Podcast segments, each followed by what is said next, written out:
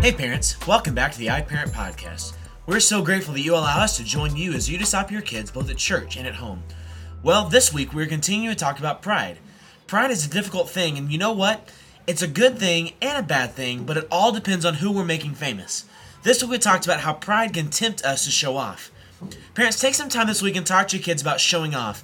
How God has given us many talents and many gifts, but at the same time, we should use them to honor Him and make Him bigger than us.